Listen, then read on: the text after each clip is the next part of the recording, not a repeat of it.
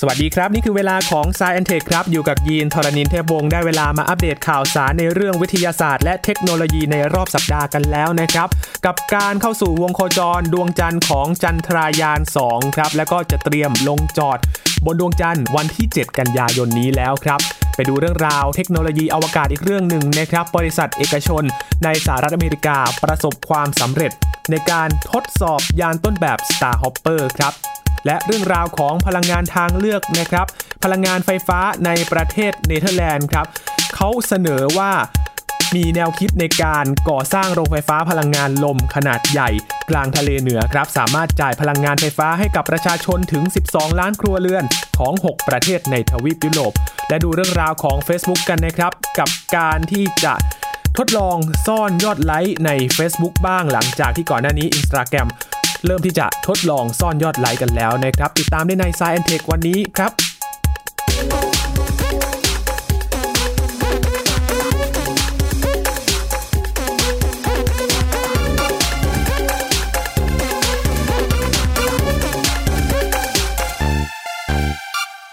ก็เข้าสู่วงโคจรของดวงจันทร์เป็นที่เรียบร้อยแล้วนะครับสำหรับ ยานจันทรายาน 2 นะครับ ที่เคลื่อนที่เข้าสู่วงโคจรของดวงจันทร์ หลังจากถูกปล่อยขึ้นสู่อวกาศ และก็มีกำหนดลงจอดในวันที่ 7 กันยายนนี้แล้วนะครับ หากภารกิจสำเร็จ อินเดีย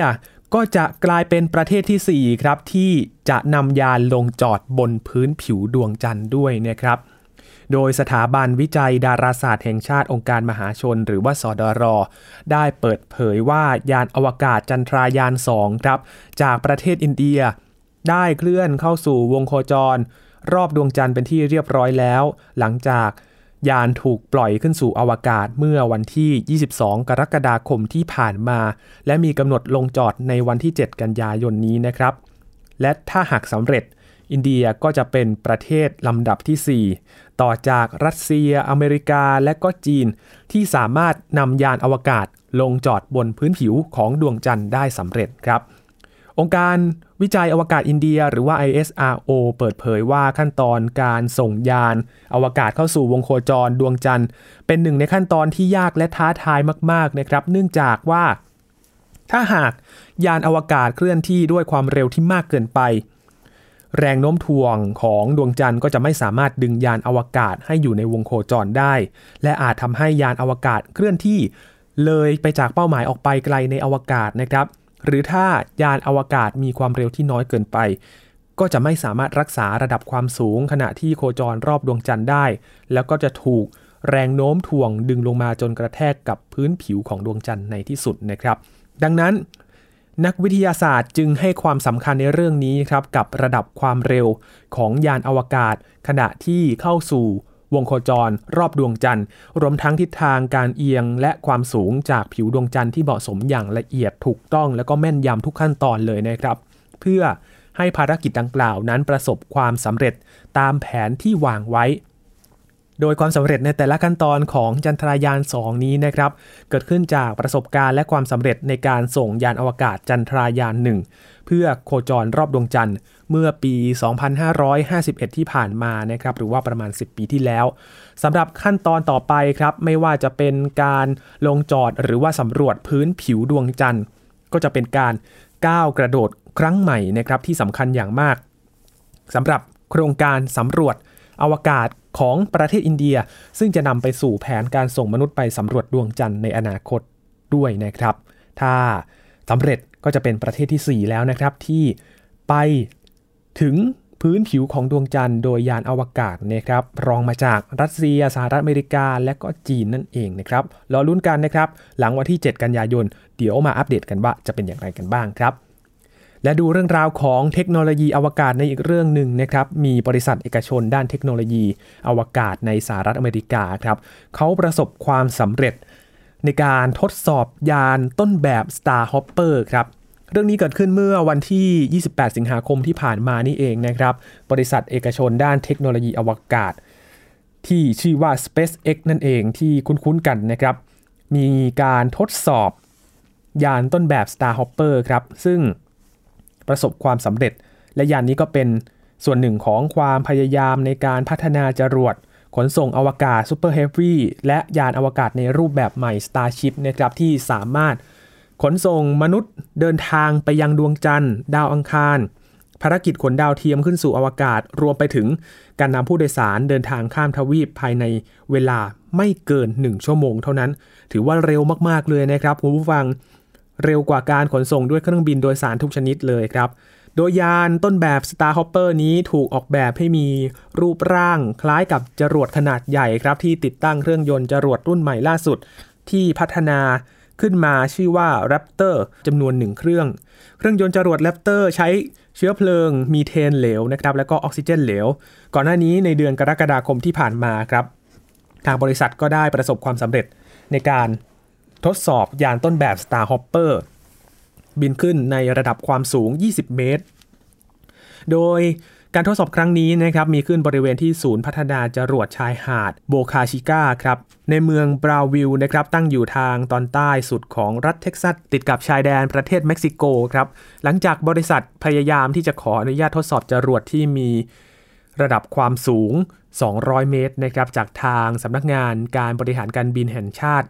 สหรัฐอเมริกาหรือว่า FAA ต่อมาก็ถูกลดระดับความสูงเหลือ 150 เมตรเท่านั้นนะครับแล้วก็ต้องเลื่อนการทดสอบออกไปจากกำหนดเดิม อย่างไรก็ตามครับ บริษัทก็ประสบความสำเร็จเป็นที่เรียบร้อยกับการนำยานต้นแบบบินขึ้นที่ระดับความสูง 150 เมตร ก่อนที่จะลงจอดบนฐานอย่างปลอดภัย และถ้าวันหนึ่งยาน Starship จะลงจอดบน พื้นทรายที่เป็นสนิมของดาวอังคารอีลอนมัสก์ผู้บริหารบริษัท SpaceX ก็ทวิตข้อความยินดีกับความสำเร็จในการทดสอบยานต้นแบบ Starhopper ของบริษัทนะครับผ่านทางทวิตเตอร์ด้วยความดีใจ และก็มีผู้ติดตามเข้าไปแสดงความยินดีจำนวนมากเลยนะครับ จากความฝันของเด็กชายคนหนึ่งครับที่ชอบอ่านนิยายวิทยาศาสตร์ ถูกเพื่อนในโรงเรียนประถมชกต่อย แล้วก็จับโยนกับพื้น สู่ผู้บริหาร บริษัทตอนนี้นะครับที่มีเทคโนโลยีจรวดขนส่งอวกาศที่ทันสมัยมากที่สุดในโลก ก็กำลังทำภารกิจที่เขาเชื่อว่าน่าจะเป็นภารกิจแห่งชีวิตเลยครับในการสร้างอาณานิคมบนดาวอังคารนะครับ การเปลี่ยนมนุษยชาติ ให้กลายเป็นสิ่งมีชีวิตที่เดินทางข้ามดวงดาว เพื่อการอยู่อาศัยบนอาณานิคมดาวอังคาร นั่นเป็นเหตุผลหนึ่งนะครับที่ทำให้ยานอวกาศ ของบริษัทที่มีชื่อว่า Starship นั้นเป็นยานอวกาศที่เดินทางข้ามดวงดาวนั่นเองนะครับสำหรับความสำเร็จในครั้งนี้จะเป็นเที่ยวบินสุดท้ายของยานต้นแบบ Starhopper ครับเนื่องจากบรรลุวัตถุประสงค์ของการทดสอบในขั้นแรกเรียบร้อยแล้วครับข้อมูลที่ได้จากการทดสอบยานต้นแบบนี้ก็จะถูกนำไปใช้ ในการพัฒนายานต้นแบบ ลำต่อไปที่ชื่อว่า Starship Mk1 แล้วก็ Mk2 ซึ่งอยู่ในระหว่างการสร้างศูนย์พัฒนาจรวด อยู่ที่ชายหาดโบคาชิก้านะครับเมืองบราวิล ในรัฐเท็กซัส และก็ศูนย์พัฒนาจรวดรัฐฟลอริดานะครับ ปัจจุบัน SpaceX เป็นผู้ให้บริการขนส่งอวกาศโดยใช้จรวด Falcon 9 แล้วก็จรวด Falcon Heavy นะครับ จรวดทั้ง 2 รุ่นนี้ก็สามารถเดินทางกลับลงมาจอด บนเรือโดรน ไร้คนขับกลางมหาสมุทรซึ่งเป็นเทคโนโลยีจรวดที่ทันสมัยมากที่สุดในขณะนี้นะครับ แล้วก็จรวดก็สามารถนำมาใช้งานซ้ำเป็นการลดต้นทุนการขนส่งอวกาศด้วยนะครับ นอกจากนี้ ยังพัฒนายาน Dragon ที่สามารถทำภารกิจขนส่งทรัพยากรต่างๆ ขึ้นสู่สถานีอวกาศ นานาชาติ ISS รวมไปถึงยาน Crew Dragon ที่ เตรียมขนส่งนักบินอวกาศชุดแรก ขึ้นสู่สถานีอวกาศนานาชาติ ISS ภายในปี 2020 นี้นะครับ พูดถึงปี 2020 นี้เป็นปีที่น่าติดตามมาก ๆ เลยนะครับ มีโครงการเกี่ยวกับอวกาศหลาย ๆ โครงการที่ให้เราได้ติดตามกัน น่าตื่นตาตื่นใจมากเลยทีเดียวนะครับ ติดตามได้ในปีหน้าว่า 2020 นี้จะมีโครงการอะไรที่เกี่ยวกับเทคโนโลยีอวกาศที่น่าสนใจกันบ้างนะครับ มาดูเรื่องราวต่อไปกันครับ มีการค้นพบ ที่น่าสนใจเกิดขึ้นที่เอธิโอเปียครับ มีการถแถลงข่าวการค้นพบกะโหลกมนุษย์โบราณอายุกว่า3ล้าน8แสนปี หรือที่เรียกกันในชื่อ MRD ครับ โดยนักมนุษยวิทยาระบุว่ากะโหลกชิ้นนี้เป็นสิ่งมีชีวิตในสปีชีส์ Australopithecus anamensis นะครับที่มีอายุเก่าแก่กว่าลูซี่ หรือที่เรารู้จักกันในฐานะบรรพบุรุษของมนุษย์ยุคปัจจุบันครับ MRD ถูก ค้นพบบริเวณใกล้เคียงกับฟอสซิลของลูซี่ครับ ซึ่งเป็นชื่อเรียกแทนสิ่งมีชีวิตในสปีชีส์ a s t a l o p i t h e c u s a f a r e n s i s โดยนักมนุษยวิทยากล่าวว่าการค้นพบฟอสซิลที่มีอายุเก่าแก่กว่าลูซี่ อาจจะทำให้เราทำความเข้าใจ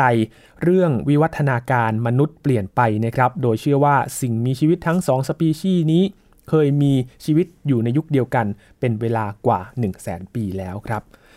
มาดูเรื่องราวของพลังงานทางเลือกกันบ้างนะครับคุณผู้ฟังครับ พลังงานทางเลือกถือว่าเป็นที่พูดถึงอย่างมากในปัจจุบัน โดยเฉพาะเรื่องของพลังงานไฟฟ้านะครับมีบริษัทด้านเอกชน ด้านพลังงานไฟฟ้าในเนเธอร์แลนด์ครับเขาเสนอแนวคิดโครงการ ก่อสร้างโรงไฟฟ้าพลังงานลมขนาดใหญ่ครับ ตั้งอยู่กลางทะเลเหนือเลยนะครับอยู่ในทวีปยุโรปที่สามารถจ่ายพลังงานไฟฟ้าให้กับประชาชนถึง 12 ล้านครัวเรือน รวม 6 ประเทศในทวีปยุโรปด้วยกันนะครับ ก็คือเนเธอร์แลนด์ อังกฤษ เยอรมนี เดนมาร์ก นอร์เวย์ แล้วก็เบลเยียม หากสามารถทำสำเร็จตามแผนการ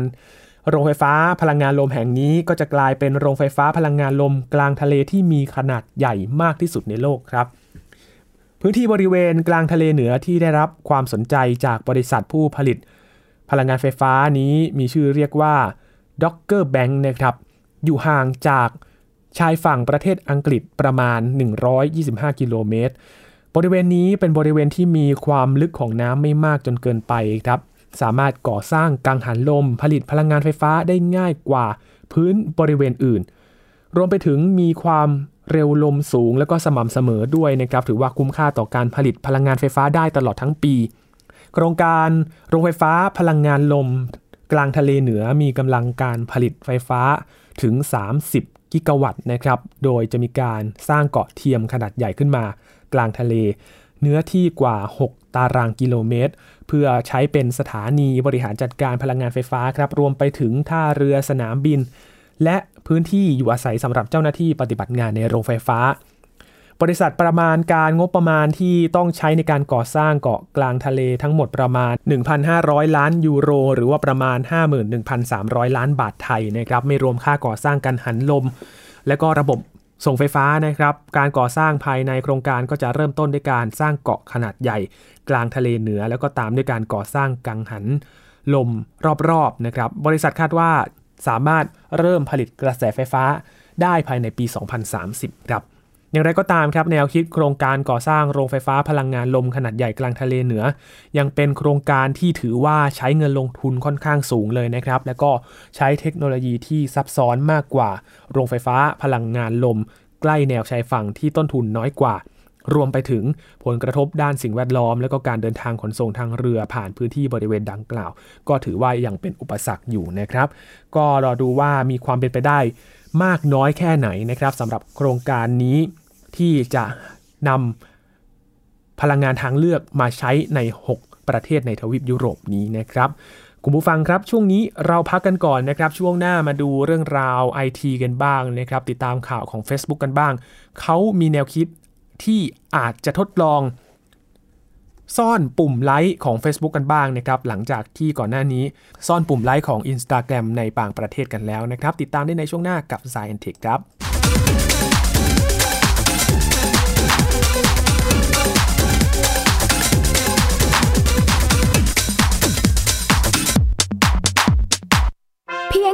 สมาร์ทโฟน ก็ฟังได้ Thai PBS Digital Radio สถานีวิทยุดิจิทัลจากไทย PBS เพิ่มช่องทางง่ายๆ ให้คุณได้ฟังรายการดีๆ ทั้งสดและย้อนหลัง ผ่านแอปพลิเคชันไทย PBS Radio หรือเวอร์ไบเว็บไทยพีบีเอสเรดิโอคอมไทยพีบีเอสดิจิทัลเรดิโอ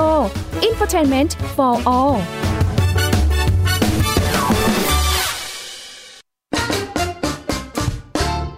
ราะสุขภาพเป็นเรื่องที่ควรใส่ใจ เพราะความห่วงใย เราจึงจะคุยให้คุณได้ฟัง กับเรื่องราวสุขภาวะสุขภาพ ในรายการ โรงหมอ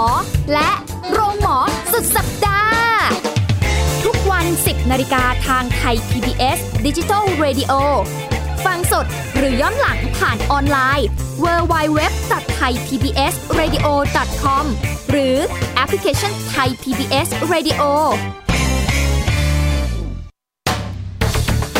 ให้รู้ทุกเรื่อง เตือนให้รู้ก่อนตกเป็นเหยื่อกับภัยในสังคมที่ต้องผจญในรายการ ผจญภัย ทุกวันอาทิตย์ 12 นาฬิกา 30 นาทีทางไทย PBS d i g i ดิจิ Radio ฟังสดหรือย้อนหลังที่แอปพลิเคชันไทย PBS Radio และ w w w t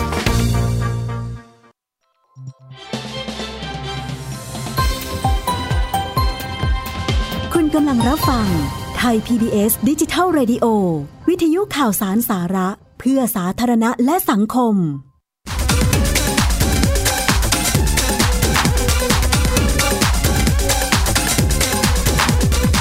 ผู้ฟังยังอยู่กับ Science Tech นะครับมาอัปเดตข่าวสารในเรื่องวิทยาศาสตร์ และเทคโนโลยีในรอบสัปดาห์กันต่อนะครับมาติดตามข่าวด้านไอทีกันบ้างครับไปดูเรื่องราวของ Facebook ที่เขาบอกว่าอาจจะทดลองซ่อนยอดไลค์บ้างนะครับ Facebook กำลัง อาจจะเริ่มซ่อนยอดไลค์บนโพสต์หน้า New Feed เพื่อที่จะช่วยยกระดับสุขภาพจิตของผู้ใช้งาน ซึ่งที่ผ่านมาบริษัทได้ทำการทดลองซ่อนยอดไลค์บน Instagram ไปแล้วนะครับ เมื่อสิงหาคมที่ผ่านมามีบางประเทศที่ทดลองนะครับ ด้วยความเชื่อที่ว่าจะเป็นหนทาง ที่จะช่วยลดความลุ่มหลงไลค์ของผู้ใช้งานลงได้นะครับ ถ้าหาก Facebook เริ่มที่จะทำการซ่อนไลค์โพสต์ทุกโพสต์บน Facebook ก็จะไม่แสดงจำนวนไลค์หรือว่า reaction ใด ๆ บนโพสต์นั้นนะครับ เจ้าของโพสต์จะสามารถเห็นจำนวนไลค์รายชื่อเพื่อนที่มากดไลค์หรือมาปฏิสัมพันธ์ด้วยเท่านั้น คนอื่นจะไม่เห็นนะครับ โดย Facebook ได้ทดลองซ่อนยอดไลค์ของโพสต์บน Instagram ไปเมื่อเดือนสิงหาคมที่ผ่านมา เป็นการช่วยลดความกดดันของผู้คนที่อาจจะโฟกัสกับ เรื่องของยอดไลค์นะครับจำนวนยอดที่มาไลค์บนโพสต์ของตัวเอง แล้วก็คาดการว่าผลการทดลองก็น่าจะออกมาเร็วๆนี้นะครับ ทั้งนี้ก็ยังไม่มีการยืนยันอย่างชัดเจนนะครับว่า การซ่อนไลค์ทั้งบน Facebook และก็ Instagram นั้นจะเริ่มใช้งานจริงเมื่อไหร่ เพราะว่าเป็นการทดลองเท่านั้นนะครับ ก็มีความกังวลเกี่ยวกับเรื่องนี้นี่แหละครับ เกี่ยวกับปัญหาสุขภาพจิตในการที่บางคนนั้น กังวลเกี่ยวกับการที่จะ พุ่งเป้าไปโฟกัสที่จำนวนยอดไลค์ยอดแชร์กันนะครับทำให้อาจจะเกิดปัญหาสุขภาพจิตกันเกิดขึ้นได้ทาง Facebook เองก็พยายามที่จะทดลองว่ามีผลมากน้อยแค่ไหนนะครับรอดูผลการทดลองกันนะครับสำหรับ Instagram ที่กำลังทดลองกันอยู่ในขณะนี้นะครับ แล้วรอดูว่า Facebook เองก็จะต่อคิว อาจจะทดลองด้วยหรือไม่นะครับ มาดูผลงานในประเทศไทยกันบ้างครับ ทางกรมสนับสนุนบริการสุขภาพครับมีการสร้างหุ่นยนต์สำหรับช่วยฟื้นฟูเด็กสมองพิการ แขนขาอ่อนแรงนะครับ และมีความบกพร่องทางการเคลื่อนไหวสำเร็จเป็นครั้งแรกในไทยเลยครับ การเปิดเผยนี้เปิดเผยจากนายแพทย์นัทวุฒิประเสริฐสิริพงศ์ครับ อธิบดีกรมสนับสนุนบริการสุขภาพ กล่าวว่า ศูนย์สนับสนุนบริการสุขภาพที่ 1 สร้างหุ่นยนต์สำหรับช่วยฟื้นฟูเด็กสมองพิการแขนขาอ่อนแรง และมีความบกพร่องทางการเคลื่อนไหว ได้สำเร็จเป็นครั้งแรกในประเทศไทยนะครับก้าวสู่นวัตกรรมเพื่อแข่งขันเทคโนโลยีทางการแพทย์ Health Wellness and Biomed ในเวทีโลก หุ่นยนต์ดังกล่าวนี้มีลักษณะเป็นเครื่องมือฝึกเดินบนลู่ร่วมกับการมีระบบพยุงตัวขณะฝึกเดินนะครับ โดยใช้แรงจากการขับเคลื่อนของมอเตอร์ ชดเชยการก้าวขาให้กับเด็กพิการแขนขาอ่อนแรง ซึ่งในการใช้เครื่องมือก็จะต้องมีนักกายภาพบำบัดนะครับ เป็นผู้ดูแลและก็ประเมินให้เด็กนั้นฝึกเดินบนเครื่องที่มีการเคลื่อนไหวในลักษณะเป็นวงรีนะครับ การทำซ้ำๆอย่างต่อเนื่องก็จะทำให้เด็กมีความแข็งแรงของกล้ามเนื้อ สำหรับจุดเด่นของเครื่องมือนี้ครับก็คือใช้ง่ายมีที่วางเท้าซึ่งเป็นตัวขับเคลื่อน และก็ออกแรงชดเชยให้เกิดการก้าวขานะครับสำหรับหน่วยงานภาครัฐ หรือผู้ที่สนใจสามารถสอบถามรายละเอียดสำหรับหุ่นยนต์ ช่วยฟื้นฟูเด็กสมองพิการแขนขาอ่อนแรง และมีความบกพร่องทางการเคลื่อนไหวนะครับได้ที่ศูนย์สนับสนุนบริการสุขภาพที่1ครับหมายเลขโทรศัพท์ 053-112-220 นะครับ เป็นข่าวดีแล้วก็ชื่นชมกับผลงานของคนไทยนะครับ ได้มีเทคโนโลยีหุ่นยนต์เข้ามาช่วยเหลือสำหรับผู้ที่มีความบกพร่องทางร่างกายนะครับ ให้กลับมามีความแข็งแรงมากขึ้นนะครับ ข่าวนี้พาคุณผู้ฟังไปที่เกาหลีใต้กันครับ เมื่อร้านอาหาร ไร้บริกร ไม่มีคนให้บริการแต่มีหุ่นยนต์เสิร์ฟอาหารแทนครับคุณผู้ฟัง เมื่อเข้าไปร้านนี้ครับ เป็นร้านอาหารอิตาเลียนแห่งหนึ่งในกรุงโซลถ้าเข้าไปอย่าได้แปลกใจครับว่าทำไมไม่มีบริกรมารับออเดอร์ หรือว่าไม่เห็นพนักงานเสิร์ฟอาหาร เดินมาเพื่อยกอาหารเสิร์ฟลูกค้าโต๊ะอื่นๆ เพราะว่าร้านอาหารแห่งนี้ครับเป็นร้านอาหารแห่งแรกในเกาหลีใต้ที่ไร้บริกรครับแต่ใช้หุ่นยนต์ รับออเดอร์แล้วก็เสิร์ฟอาหารให้ลูกค้าเองครับ ร้านอาหารแห่งนี้มีชื่อว่า Merry-Go Kitchen ครับ เพิ่งเปิดให้บริการเมื่อเดือนกรกฎาคมที่ผ่านมานี่เอง โดยมีความร่วมมือกับสตาร์ทอัพระดับยูนิคอนที่ชื่อว่า w u w a Brothers ครับ ในการนำเทคโนโลยีหุ่นยนต์มาใช้ในร้านอาหารเพื่อให้บริการลูกค้าสำหรับลูกค้าที่เข้ามานั่งในร้านก็เลือกที่นั่งตามใจชอบเลยนะครับ จากนั้นก็หยิบมือถือมาสแกน QR code บนโต๊ะ เพื่อเปิดดูเมนูอาหาร แล้วก็สั่งอาหารผ่านแอปพลิเคชันเลยครับ ในมือถือได้ทันที แล้วก็จ่ายเงินด้วยมือถือได้อีกเช่นเดียวกันและมุมหนึ่งของร้านอาหารนี้ครับเมื่อสั่งแล้วก็จะมีสายพานที่มีแขนหุ่นยนต์ หยิบจับจานช้อนซ่อมมีดกระดาษเช็ดปากแล้วก็เครื่องดื่ม ส่งให้ลูกค้าเสิร์ฟถึงที่ เมื่อได้อุปกรณ์ในการรับประทานอาหารครบแล้ว ก็กดปุ่มเก็บแขนหุ่นยนต์กลับเข้าที่ครับสำหรับลูกค้าที่นั่งโต๊ะห่างไกลออกไปจากสายพานแขนหุ่นยนต์ ก็จะมี หุ่นยนต์อีก 2 ตัวครับทำหน้าที่ส่งอาหารไปให้ถึงที่โต๊ะเลย หุ่นยนต์แต่ละตัวนั้นก็จะมีเซ็นเซอร์ 2 ตัวนะครับ เซ็นเซอร์ตัวแรกอยู่ด้านบนครับ เซ็นเซอร์อีกตัวหนึ่งอยู่ด้านล่าง ซึ่งทั้ง 2 เซ็นเซอร์ตัวนี้ จะทำหน้าที่นำทางหุ่นยนต์ครับให้เดินไปเสิร์ฟอาหารได้ถึงทุกโต๊ะภายในร้าน โดยสามารถหลบหลีกสิ่งกีดขวางได้ด้วยครับ และเมื่อหุ่นยนต์เสิร์ฟอาหารมาถึงโต๊ะแล้วนะครับ ลูกค้าก็ หยิบจานอาหารออกไปแล้วกดปุ่มที่หน้าจอหุ่นยนต์ครับหุ่นยนต์ก็จะกลับเข้าประจำที่เดิม เพื่อรับออเดอร์ในการส่งอาหารจานต่อไปนั่นเองไฮเทคมากๆเลยนะครับที่เกาหลีใต้ไปทดลองชิมกันดูนะครับ ว่าหุ่นยนต์มาเสิร์ฟอาหารจะ work กันไหมครับไปดูข่าวต่อไปกันครับ ไปที่ประเทศญี่ปุ่นกันบ้างครับ ประเทศนี้ขึ้นชื่อเรื่องของเทคโนโลยีเหลือเกินนะครับ คุณผู้ฟังมีบริษัทญี่ปุ่นในด้าน biotech ครับเขาเตรียมที่จะเปิดตัว เสื้อแจ็คเก็ตที่ทนทานที่สุดในโลก ที่ทำจากโปรตีนครับในเดือนธันวาคมนี้สำหรับเสื้อแจ็คเก็ตนี้นะครับมีชื่อว่ามูนพาก้าครับจะวางขายในจำนวนจำกัดด้วยนะครับภายใต้แบรนด์ North Face ที่ร้านในโตเกียว สนวนราคาขายตัวละ 150,000 เยนครับซึ่งบริษัทก็จะขายให้กับผู้ที่พรีออเดอร์จำนวน 50 ชื่อที่ถูกจับฉลากได้ จากงานวิจัยเรื่องของการสร้างใหม่สังเคราะห์ครับคุณผู้ฟังสำหรับการผสมผสานความแข็งแรง และก็ยืดหยุ่น มาเป็นเวลากว่าทศวรรษแล้วนะครับ ปัจจุบันบริษัทมีความสามารถในการผลิตโปรตีนดัดแปลงด้วยกลไกทางพันธุกรรม ผ่านกระบวนการหมักจุลินทรีย์ครับไม่ผ่านกระบวนการผลิตที่ต้องใช้ปริโตเคมีนักวิจัยเชื่อว่าวัสดุที่ย่อยสลายได้ตามธรรมชาติที่ชื่อว่าบริวเวต ปรตีนนั้น จะสามารถช่วยให้อุตสาหกรรมเสื้อผ้าเครื่องนุ่มผมนั้นหนีห่างออกจากการใช้ปริโตเคมีเป็นเชื้อเพลิง และก็ลดการใช้วัสดุชิ้น จากชิ้นส่วนจากสัตว์นะครับ การผลิตในจำนวนมากก็จะเกิดขึ้นจริงราวปี